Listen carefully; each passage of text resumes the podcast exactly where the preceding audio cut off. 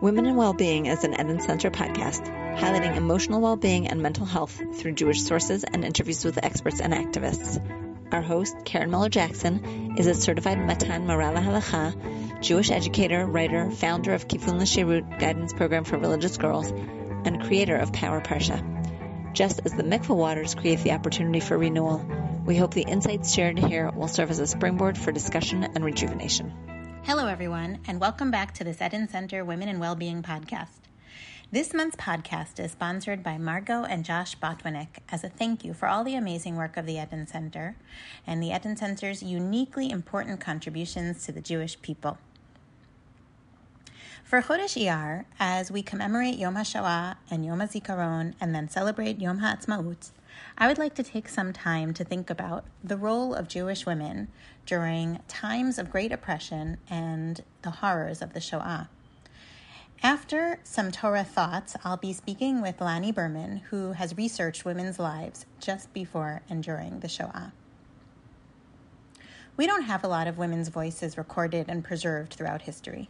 Yet, scholars have tried to uncover some aspects of women's lives from the sources we do have. I'll begin with the Torah. The Talmud in Masachet Sota contains a beautiful and well known midrash about the righteous women of Egypt, the Nashim Tzidkaniot, in whose merit the people were, were redeemed from Egypt. This story is not told in the biblical narrative itself, yet it is certainly alluded to by the bravery of the women in Parshat Shmot Miriam, Yocheved, and the midwives who defy Paro. Um, Yocheved hides Moshe, and Miriam stands on the side making sure that he is saved and cared for by Bat Paro. In the Midrash, these anonymous women go from their homes with food out to the fields to seduce their husbands. They then return home pregnant. When it is time to give birth, they return to the fields to birth the children. When the Egyptians hear of this and want to kill the babies, the babies are miraculously hidden underground. The Egyptians come to the fields and plow the earth and uh, and then they go, leaving it completely um, wasted. However, the babies sprout forth, kind of like Cabbage Patch Kids. The children come out of the ground and go home. At the splitting of the sea, these children are the first to recognize Hashem and they say, This is my God, and I will praise him. This midrash, besides having beautiful literary elements, strongly conveys the idea that the women had a significant role in the Exodus story.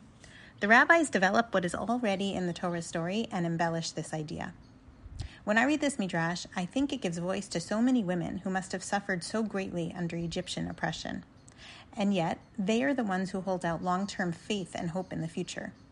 This midrash is related to another midrash about Miriam, who convinces her father Amram, who is then considered the Gadol Hador, to be a model of optimism for the Jewish people. Amram, having heard Paro's decree to kill firstborn males, decides to separate from his wife Yocheved. However, the Midrash describes how Miriam says to her father, Abba, your decree is harsher than that of Paro, for Paro only decreed against the boys, and you have decreed against boys and girls. After this, Amram returns to his wife. Miriam and the Nashim Tzidkaniot provide a model of optimism in very dark times. This theme appears as well during the persecutions of the Jews in Ashkenazic Europe in the Middle Ages. While strictly adhering to the laws of Kiddush Hashem, the women during the Crusades are described as having played very brave roles. Professor Elisheva Baumgarten writes as follows Medieval Ashkenazi women are famous for their acts of martyrdom during the First Crusade of 1096 and during various persecutions that followed over the course of the 12th and 13th centuries. The chronicles written after the First Crusade recount numerous stories of women who encouraged their husbands to fight against their attackers, who led their families to suicide, and who in some cases killed their own children rather than allow them to be contaminated by the baptismal waters to which Jews were being led. The Chronicles mention these women by name and praise their steadfast belief in God, singling them out as unusually devoted to their religion and as exemplars to their faith and communities. very dark and upsetting imagery, and yet listening to the accounts and reading the accounts certainly conveys the women's deep faith and refusal to convert or to be taken by uh, the crusaders and by the oppressors. Moving to more modern times, I think about the Israeli poetess and pioneer Rachel. Having been brave enough to visit Palestine in 1909 and 1911, she went back to Europe to study agriculture so that she could return and work the land of Israel. Delayed by war, she then returned in 1919 and was part of the early kibbutz movement, Degania. At this point, she began writing Hebrew poetry as well. Sadly, before her return to Israel, it is believed that she, she contracted tuberculosis, which a few years later cut her life short and her dreams short as well. What we have left of Rachel are her poems, some of which express the pain and loneliness at the end of her life, and many of which express her passion for Eretz Yisrael. Miriam, the Nashim Tzidkaniot, the women of medieval Ashkenaz, Rachel, so many women whose names and stories we don't even know. We can only imagine what strength and devotion kept them going in difficult times. Their belief in the future is passed down to us through their words or through testimonies to their strength and devotion. Join me as we continue this, this, this discussion about women's lives, uh, in particular about women and their bravery just before the Shoah, with my guest, Lani Berman. Hi, Lani. Thank you so much for joining us today to talk about this really meaningful topic. Thank you so much for having me. Uh, in preparing for today, I was thinking a lot about the context of thinking about women, Jewish women throughout history, and what we know, what evidence we have. And we certainly have throughout the Torah and Midrashim, especially, and Jewish history, some stories about women who demonstrate bravery and devotion in the hardest of times, whether it's Miriam and the righteous women in Egypt. Um, or women in the Middle Ages who are fighting for survival during uh, very oppressed times, or um, chalutzot during the establishment of the state of Israel. Uh, certainly, as as uh, we get to more modern times, we have more uh, uh, recorded tales from the women themselves. Um, and during the Shoah, too, we, of course, have um, testimony from Jewish women about their incredible bravery.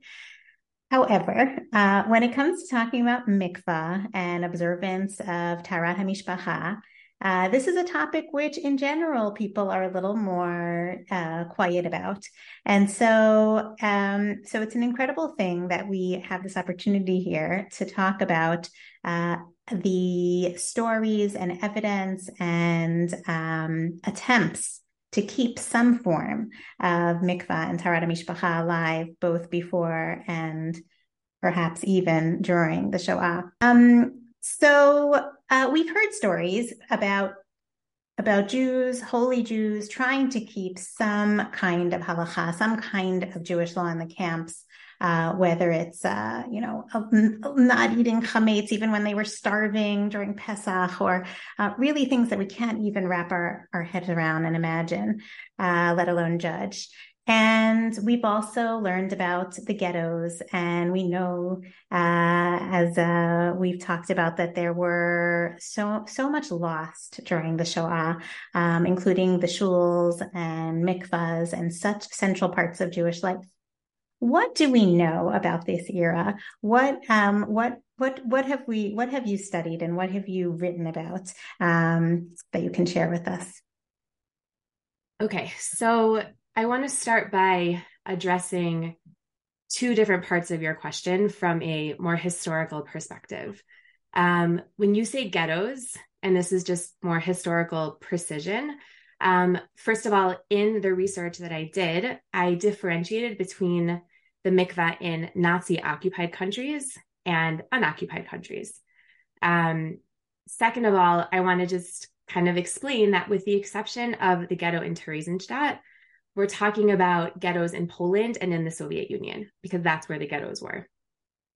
Um, and then, of course, we need to differentiate between ghettos in Poland and ghettos in the Soviet Union because there are two different stories going on in those countries. Um, and there wasn't a specific period of ghettoization. So it started in 1939 and continued through 1943, 1944. Um, now, the third thing that I that I'm going to bring up is that many survivors and in their testimonies, many women explain that the once they were living in the ghettos, again, not in every case, but once they were living in the ghettos, the food rations were so minuscule that women stopped menstruating. Mm. So I think the reason you're asking about ghettos is because in camps, men and women were separated. So the and they were living in a in a camp, so the mikvah was not an issue. But we're talking about a very relatively short-lived period because women just weren't menstruating in the ghettos because they were starving, and we're talking about malnutrition. Um, there's a historian named Zoe Waxman who wrote a book called Women in the Holocaust, and she says that in the Vilna ghetto, for example, approximately 75% of women experienced amenorrhea, either due to malnutrition or psychological distress. Hmm. Um, So that's the first point that I want to address. The second thing is, you're right, it is well less well known. Um, and that's actually what set me on my research journey, that there just isn't a ton of information on the mikvah during the Shoah. And I started planning to write my MA thesis on this topic, only to sit in archives and libraries and discover that there's not much to discover. Um, I believe that part of the reason is that we're talking about the 1930s and 1940s, and these topics were just not discussed the same way that they are today. Mm. Um, also, we don't really have personal records that women kept, which I'm hoping to address a little bit later. Um, but we do have testimonies from survivors who describe going to the mikvah with their mothers as young girls before the war. That this was somewhat of a general practice, which I think is really interesting because that doesn't happen today. Super. Um, and this is even a whole, sorry to interrupt, but a whole, yeah, yeah a whole topic in the, you know, to, to hide it from your daughter or not hide it from your daughter. So fascinating. Right. Um, so, for example, Ilona Fuchs, who is from Hungary, gave this testimony. I'm gonna I'm gonna um, read it in a moment for the Visual History Archive at the University of Southern California, which is the Spielberg Archive, which is more generally known. Um, and I think it's what she says is so beautiful. She said, "quote It was beautiful. You could go with your mother in the wintertime and you could swim in it, presumably the mikvah. The mikvah was this big house." there was a mikvah maven. Always my mother took one of us, meaning one of her, either her or her, one of her sisters. And this was a special occasion. Um, so there are a few testimonies that I found in which these women who were survivors describe the experience of going with their mother. Um, but to actually full on address your question, um, we have a section written by a rabbi named Rabbi Shimon Huberband, who was a rabbi in Warsaw. He was actually originally from Piotrków. Um, when the Germans invaded Poland in September of 1939, unfortunately, his wife and child were killed in a German air raid, and he moved to Warsaw. And he joined the Oneg Shabbat Archives, which was a project initiated by a man named Emanuel Ringelblum, in which there were a group of people who were trying to collect and document what was happening to the Jews of Warsaw. They knew that they were living through a historic moment and they began documenting what was going on in before the ghetto was even sealed and then what how life changed once the ghetto was sealed in November of 1940. And Rabbi Huberband was one of the few religious members of the Oneg Shabbat archives. And he wrote a manuscript called Kiddush Hashem. We don't have the entire manuscript, but what we do have, part of it, he describes the mikvah situation in Warsaw in great detail. And he writes about how before the war, there were nine functioning mikvaot in Warsaw. During the bombing in September 1939, the mikvaot were, were turned into bomb shelters. That's what they were used for. When the bombing stopped and the water supply was restored to Warsaw, they reopened and they were used by men during the day and women at night. Now, in December 1939, Dr. Schrempf, who was the Nazi director of the Warsaw Department for Health, inspected the mikvaot and he published an article saying that the milk the mikvah was filthy and breeding diseases. And this led to the subsequent closing of the mikvaot. And the Jews were told that anyone who used the mikvah did so under penalty of anywhere from 10 years in prison to death. And Huberband writes this is a quote Jewish Warsaw was left without any mikvahs, and the problem of the purity of the daughters of Israel became as serious as it was in the days of the ancient Roman edicts against Judaism. Hmm. But that's not the end of the story. Um, at this point, there wasn't yet a ghetto around Warsaw, and women could travel to nearby towns to use the mikveh there. And um, Rabbi Huberband describes the following scene from women traveling to Prushkov, which was a nearby uh, nearby town of Warsaw.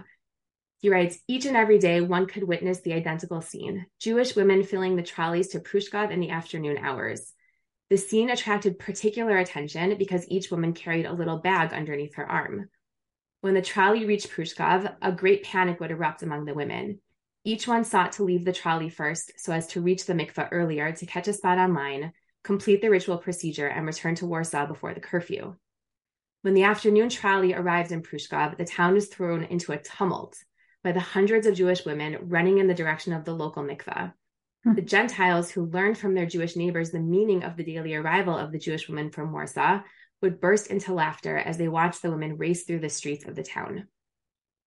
Um, I think this is a particularly evocative scene because it not only highlights the degradation and the humiliation that this mikvah experience became for this women, but they still go and they're hmm. going every day, hundreds of women according to Huberband's description. And even the indignity of the ridicule from the local population.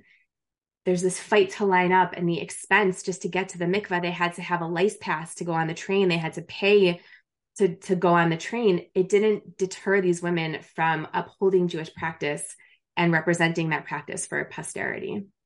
Hmm. Wow, so incredible uh, it's almost like um, sort of by the by we, we we kind of hear of this and the contrast with what you described in the beginning of the girl the young woman um, going with her mother sort of frolicking is so right know, such a contrast. And i'm still digesting the image of the mikvahs being closed turning into bomb shelters and then reopening.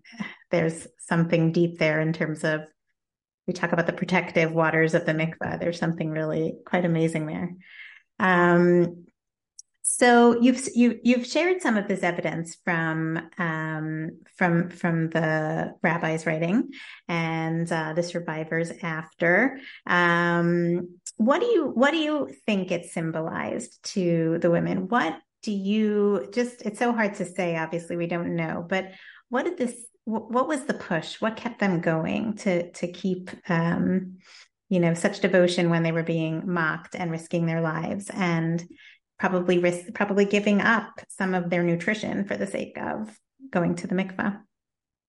Um, so I can tell you that there are many records in real time of both women and men, especially from the Oneg Shabbat archives, who talk about how women were so concerned for the future. Um, and you know, you started off talking about Miriam and the women in Mitzrayim. And it's it always it's what it always brings me back to that these women are constantly thinking about and concerned about the future. Um, and I think, for example, there's a there's a survivor named Vladka Meed from Warsaw, and she talks about how her mother would set aside her bread ration to pay the rabbi to teach her son for his bar mitzvah. That she was willing to give up her food to pay the rabbis because she wanted her son to have a bar mitzvah because the Jews were constantly from the beginning really up until the end they were they thought there was going to be an after. They knew there was going to be an after and they always thought they would survive and they thought their children would survive. Mm-hmm. and they were constantly concerned with but they need to know what to do once the war is over.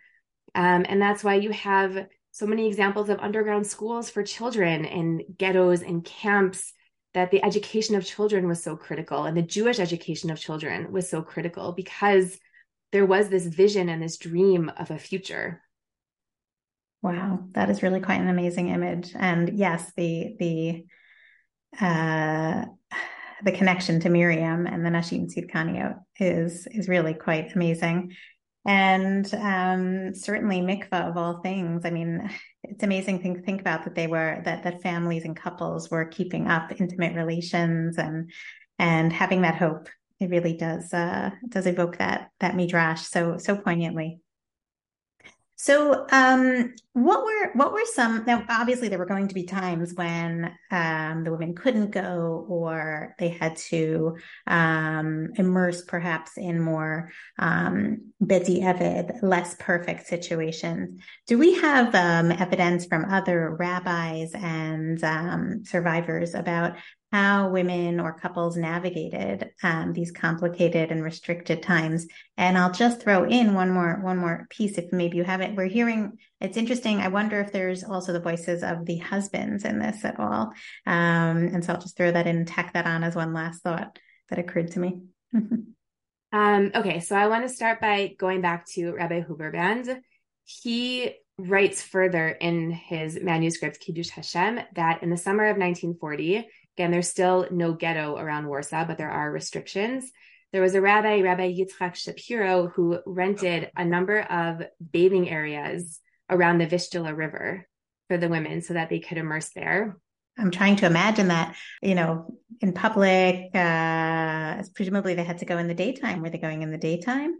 Do we know? Presumably they were, mm-hmm. or yeah. in the early, early evening. And then he talks about when the water in the Vistula was too cold, when the summer was over, someone who had previously owned one of the mikvaot in Warsaw basically bribed the German police or the Polish police every month to shut their eyes and ears, and he reopened the mikvah and he heated it once a week. Hmm. Um, and this is something that we also hear in a lot of testimonies that when the ghetto was first created, it actually created a sense of security among the Jewish population because they thought, okay, now they'll leave us alone, right? Now we're in our own city, we're in our own space, um, and we'll we can kind of do what we want. And this made it easier in, in some ways in the very, very beginning. And the mikvaot were then heated, or this one mikvah was heated every day. And there were more mikvaot that were functional from the winter of 1940 through 1941 into the summer of, of 1941. Mm. Um, another area where there was a certain sense of creativity that was required was within the realm of marriage. So could a couple get married according to halacha if the kala couldn't go to the mikvah? And there are a lot of different ways that this was approached in rabbinic responsa. Um, because when the war started, families were ripped apart, spouses were murdered, and this led to new marriages. Nobody wanted to be alone. So there's a tshuva by Rabbi Ephraim Oshry, who's in the Kovno ghetto. And October 3rd, 1941, which was Yud Bet Tishrei, there was an action in Kovno in which approximately 10,000 Jews were murdered, and most of them were men. And this left less than half of Kovno Jews, who are mostly women, and they were deported to the ghetto in Slobodka. Now, these women knew that their husbands had been murdered. There was no question of igun at that point. It was a very public massacre. Mm-hmm. But there was a rumor that began circulating throughout the ghetto that the Nazis were going to deport single women. And this led to a desperation among the women to get married and get married quickly.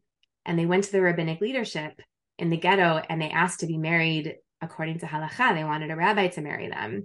And Rabbi Oshry has a Sefer Mima'amakim in which he brings in a lot of different um, questions that arose during the Holocaust. And he grappled with this because there was no mikvah and he said, "Are we creating a lifnei iver situation if women can't are getting married and they're not tahora?" Mm-hmm. Um, and he also wrote that these women he knew that they would probably seek civil marriages if they weren't if he wouldn't conduct the marriages according to Jewish law. And he finally he he concludes that this was a clear case of safek pikuach nefesh, and he allowed these marriages to take place. Wow. Um, the third example is actually from Slovakia. And when I started off by saying it's important to differentiate geographically, Slovakia was not under Nazi occupation. Slovakia actually emerged as an ally of Nazi Germany. And there's a tshuva from Rabbi Yitzchak Weiss on March 28, 1942, that there was a curfew imposed on the Jewish community in Slovakia beginning at six in the evening. And this was a problem for mikvah. And women came to him and asked if they had to go to the mikvah on Friday, she wouldn't be able to go after Shabbat. Um, she couldn't go on Motzei Shabbat because of the curfew, And on Sunday, the mikvah was closed. So they asked, could they go on Friday during the day? Which would be the seventh day during the day. Which would be the seventh day. But the issue mm-hmm. was, um, and interestingly, this is actually where I live now, there's no mikvah in my community. So the um, the compromise that was, or the halachic compromise, I should say, that was um, reached by Rabbi Riskin is that women in the Dagan who need to go to the mikvah on Friday night, we go to a mikvah in another part of Efrat right before Shabbat, but your husband can't be home yeah, right. when you, you get home. And yeah. as someone who has small children, it can be very complicated maneuvering. He has to go to shul, but we have little kids at home. And this is this was an issue for the women also, um, yeah. because she had to get home before before Shkia. She had to light candles, and her husband couldn't go to shul because there was a curfew. And how do you navigate that? Um, what's also interesting in this in this question is that while they're asking there were deportations from Slovakia of Slovakian Jews to um, to labor and concentration camps and then to Auschwitz. Hmm. And there this was a major issue. Um, and the question is, did the did the Jews know that this is this was could be punishment for being caught after curfew? you know what what's the root of their question? But the deportations aren't mentioned in the question itself. Gosh wow. It's like unbelievable to wrap one's head around the even to be asking you know the halachic question. I mean obviously we understand that this is very essential mitzvah um, but with such uh, such issues of pikuach nefesh and risking of life, it is it's it's really just um, incredible it gives incredible inspiration and strength um, to think what what women and couples went through um, in the run up to the Shoah to to just try to to keep this hope open for the future. Really quite amazing.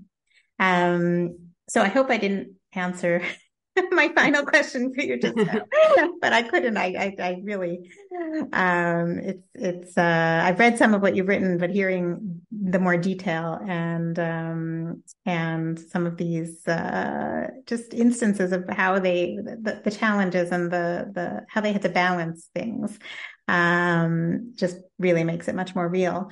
Um, so what, what do you, Lani, what do you take away from these stories in terms of the mitzvah of mikvah. And um, obviously, you know, thank God we we are not in a time of such danger or risk. But there are places around the world and, you know, and times in Israel as well where observance of Taharat Mishpacha poses its challenges. And um, and so what what what do we take away from these stories for devotion to mikvah today? Um, so I think the most obvious modern day example is how we approach the mikvah during COVID. Um, that to me was a very evocative time. It was very scary for everyone around the world, and no one knew what was happening. No one knew how contagious the virus was in the beginning or how it spread.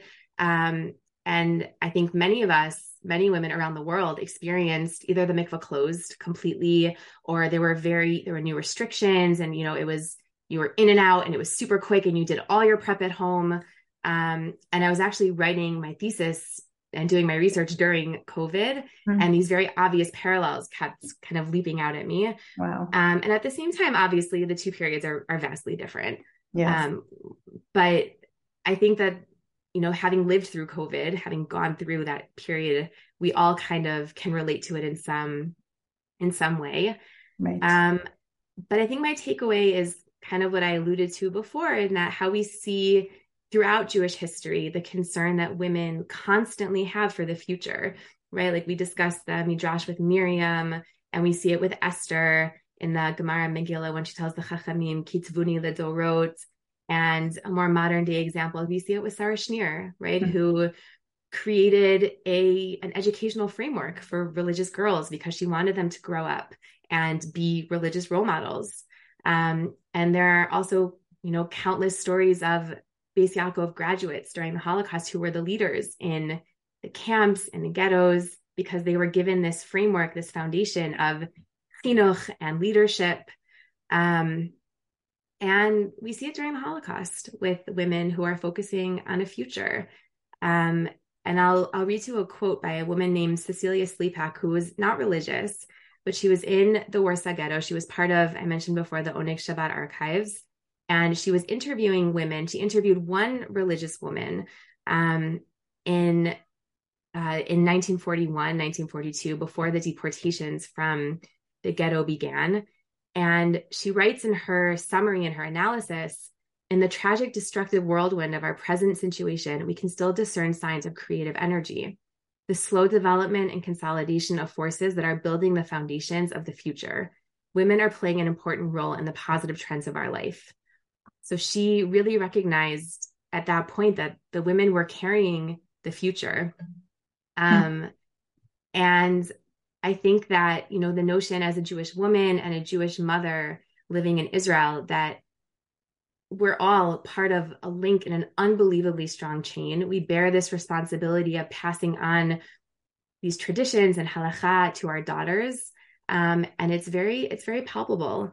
And I think that, you know, the the phrase that we use this week, going into next week from MiShoah LeTkumah, right, from the destruction of the Holocaust, from a, a period of total destruction to rebuilding and rebuilding, building the state of Israel, that that that's what we're doing right? We're taking the past and we're bringing it into the future. And Bezrat Hashem will have this zechut to represent the future of what the women who preceded us fought so stridently for.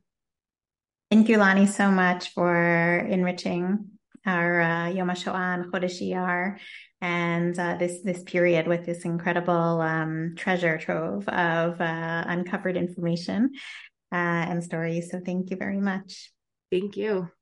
This podcast is hosted by the Eden Center, whose goal is to reinvigorate the ancient female ritual of mikveh as a sacred space for women and use it as the natural platform it is to connect to Jewish women's health, well-being, and healthy relationships, enhancing Jewish women and family life.